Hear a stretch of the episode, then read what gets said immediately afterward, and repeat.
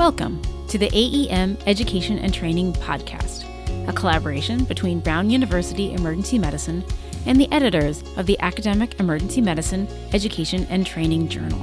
I'm Dr. Gita Pensa, and here's what we've got for you today.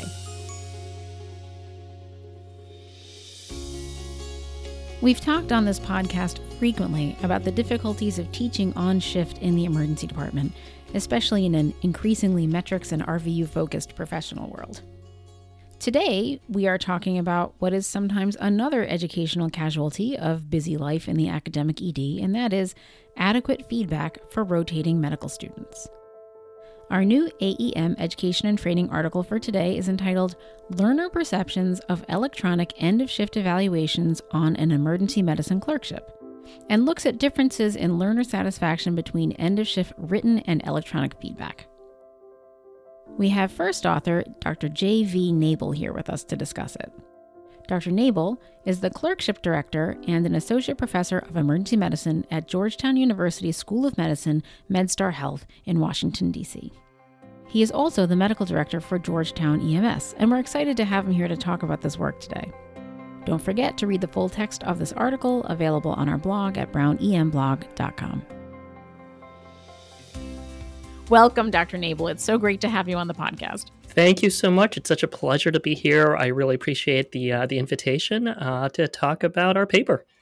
So we're going to be talking about medical student satisfaction with end-of-shift feedback in their emergency medicine rotations. But my first question is about feedback in general. So let's talk about what some of the challenges are for medical students who are going through an emergency medicine rotation in particular in terms of their receiving constructive feedback.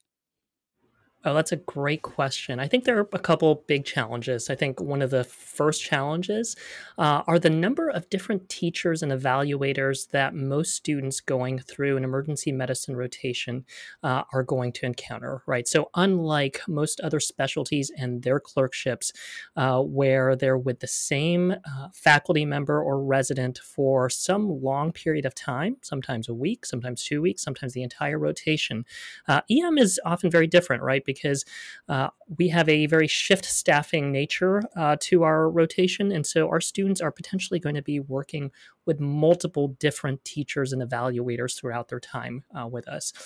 So unlike these other rotations where they can work with the same person and get kind of a more nuanced feedback over a period of time, that's a little bit different because we have to work with different teachers and different students on a daily basis. And so I think how most clerkships in emergency medicine throughout the country have address this issue is to actually provide feedback and incorporate feedback after every single shift, right? So rather than waiting till the midway point or the end of the rotation to provide feedback to the learners, they're providing it at the end of every shift. The second challenge is also kind of the depth of feedback, right? So we give more frequent feedback to our students, but it's really hard to fully capture constructive feedback that's a little bit more in-depth as opposed to, say, on your internal medicine or surgery rotation where you're with the same person for a long period of time. That evaluator really has seen you kind of grow over a long period of time. That's a little bit different on emergency medicine where you really are just capturing one data point where you're looking at one shift for one student.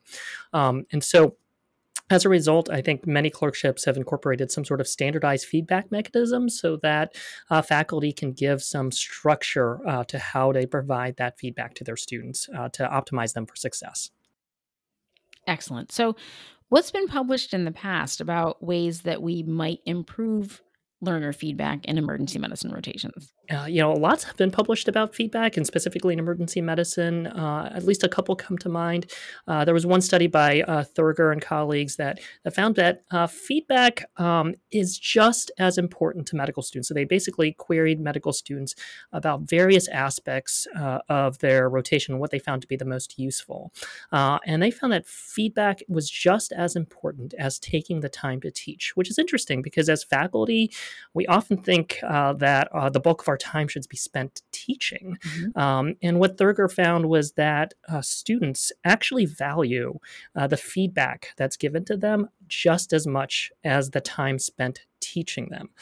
So that's a great question for us as faculty members. Do we actually spend as much time and attention to giving that optimal feedback to our learners.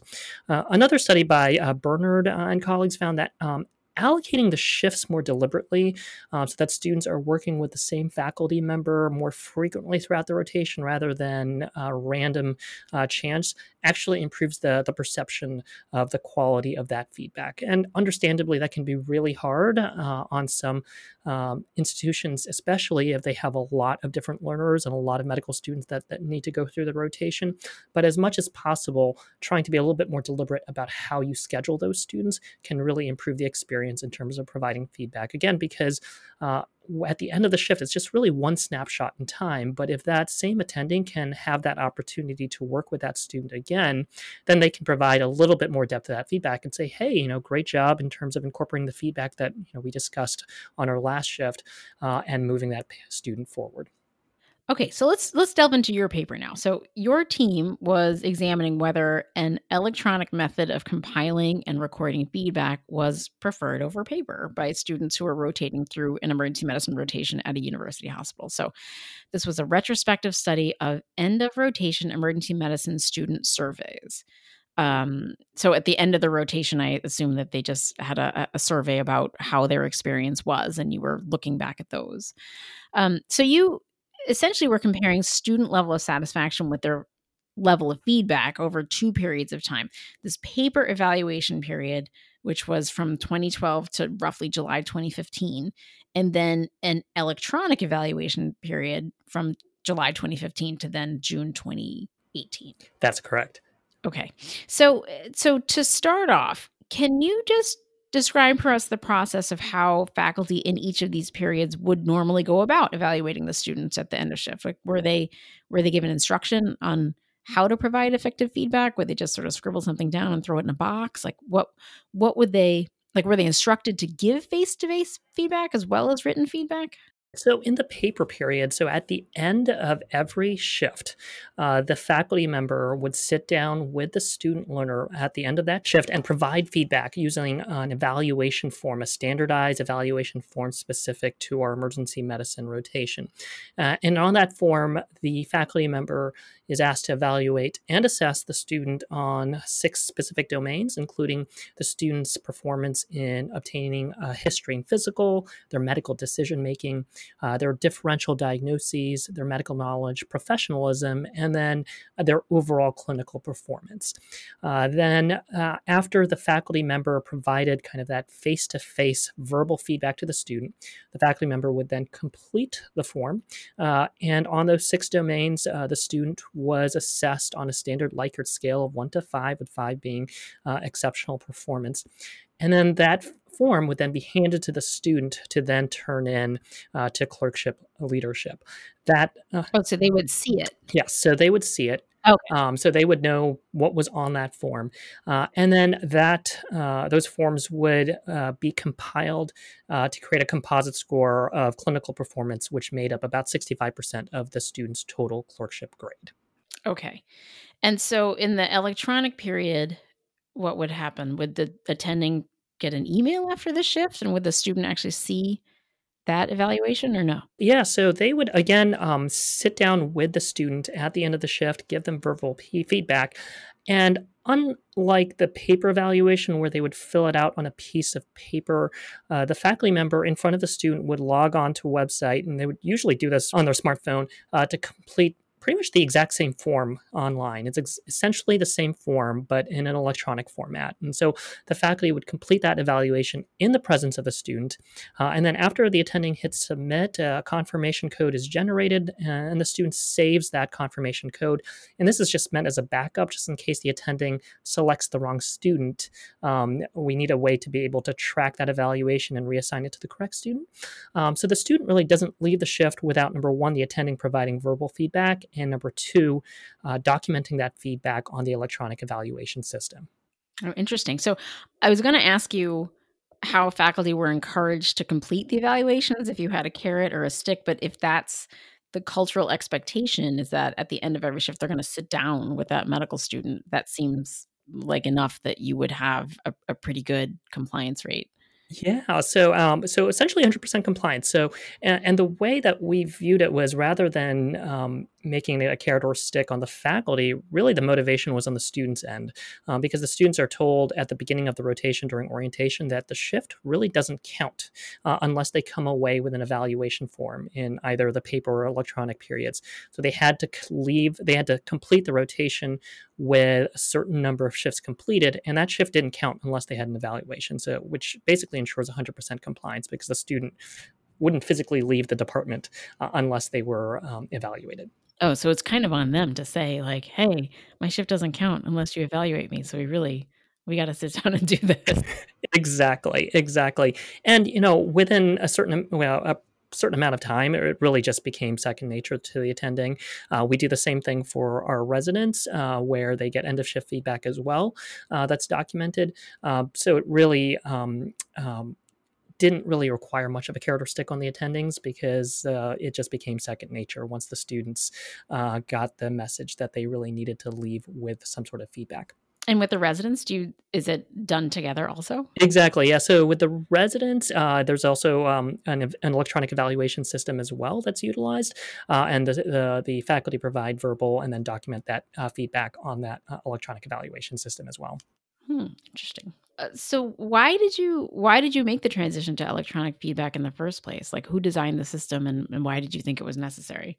The switch was actually done mostly for convenience of the clerkship leadership. And this was done before I took on the clerkship director role. So prior leaders of the clerkship really, to their benefit, found that it was really challenging to keep track of a lot of paper. We have 200 medical students who rotate through our ED on a required fourth-year rotation, doing 13, 14 shifts a block. That's a lot of paperwork to keep track of. And so our clerkship coordinator was having to input all these paper evaluations into Excel, and then developing an end of rotation narrative feedback was really difficult for the clerkship leadership because they would have to start reading the handwriting of multiple different faculty members to provide an end of rotation summary evaluation.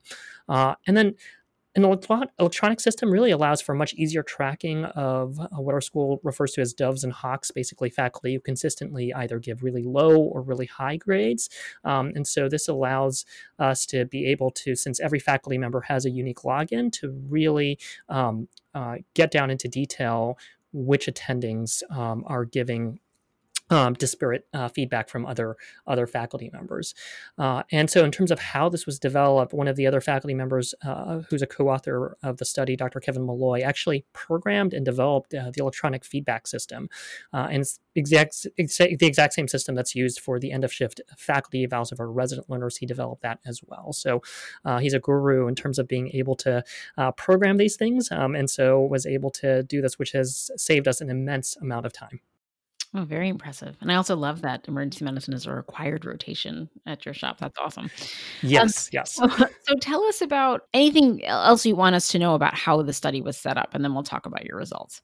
Yeah. So as you mentioned, this was designed as a retrospective study where we looked at those end of rotation surveys that students complete at the conclusion of their EM rotation.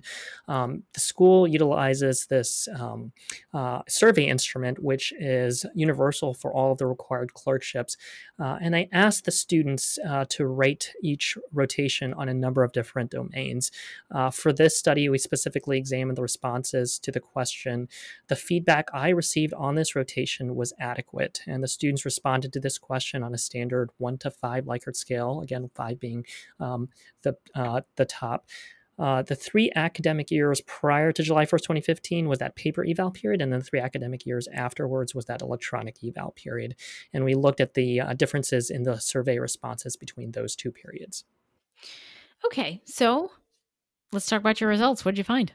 So we had a response rate that was actually pretty high. So in the paper evaluation period, 491 students out of about 600 responded to the survey instrument, and about 430 students in the electronic evaluation period responded to the survey. So just about 80% response rate in both periods. The mean response for that question that we looked at, the feedback I received on this rotation was adequate, on that Likert scale improved from 4.02, which was in the paper evaluation period, to 4.22 in the electronic evaluation period. And this is a mean difference of 0.2, which was statistically significant. I think one of the more important or interesting results was that the percentage of students who gave us kind of a top box response of 5, reflecting that they were strongly agreed with the adequacy of their feedback, improved significantly from 31 to 41%, which was also statistically significant. So it does seem that implementing the electronic evaluation system is associated with an increase in satisfaction with the level of feedback that they receive. But so we can't assume causality, but can you speculate on some reasons why it might be that satisfaction increased with the electronic evaluations? Yeah, that's a great question. I think we had hypothesized several reasons. I think from the student's perspective, the paper evaluations were not uncommonly seen as not being very deliberately completed. For example, some students would complain that an attending would literally circle an entire column, such as all 3s or all 4s on those 6 domains that they're being assessed at. So it gave the impression that the attending wasn't really taking the time to deliberately complete that evaluation. The electronic system, though, requires the attending to really individually select responses for each domain, which helps kind of promote that perception of a more nuanced and constructive feedback. Also, if you think about the learners that are going through medical school and medical education at this period, that current cohort is really set up to better perceive electronic evals. They grew up in a very technologically accustomed world. You can literally order pizza at the push of a button. And so a paper evaluation probably just seems antiquated and inadequate. Well, I was saying next, I think you should survey the faculty and see if they prefer doing it on paper electronically. Exactly. Correlates with the age of the faculty and probably aging. Probably. So are there any limitations of this study that you'd like to discuss? Sure. So it's limited by a few factors. So this was a retrospective study, and also we used a survey instrument that we didn't have any control over. This was a school-wide survey instrument. And so we didn't have the opportunity to really specifically ask students whether they preferred paper versus electronic evals. This was rather more of a student's general impression of the feedback process. Also, when our department rolled out that electronic system, we may have confounded some of that data since the faculty had to be oriented to the new process. And so there are potentially could have been resulting faculty development on student feedback. This was also a relatively long study period of 6 years. And in that period, there was regular faculty turnover, which could have also confounded that data. So just to close this out, what are some other thoughts that you have on how we can improve this process overall for our students? And do you have any new studies about this in the works? Oh, great question. So I think it's important to really consider the evaluative and feedback process. Honestly, it's something that starts at the beginning of each shift. I think too often we think of giving feedback as something we do at the end, but really just something we should be thinking about from the onset of that time with that learner. I like beginning each shift with learners, either students or residents, with a simple question like, what do you want to accomplish today, or what are you working on? And then try to make it my objective to facilitate that learner's goals so that the end of shift feedback is almost a two-way street, where at the end I asked the learner, is there anything I could have done better to help you accomplish that goal today?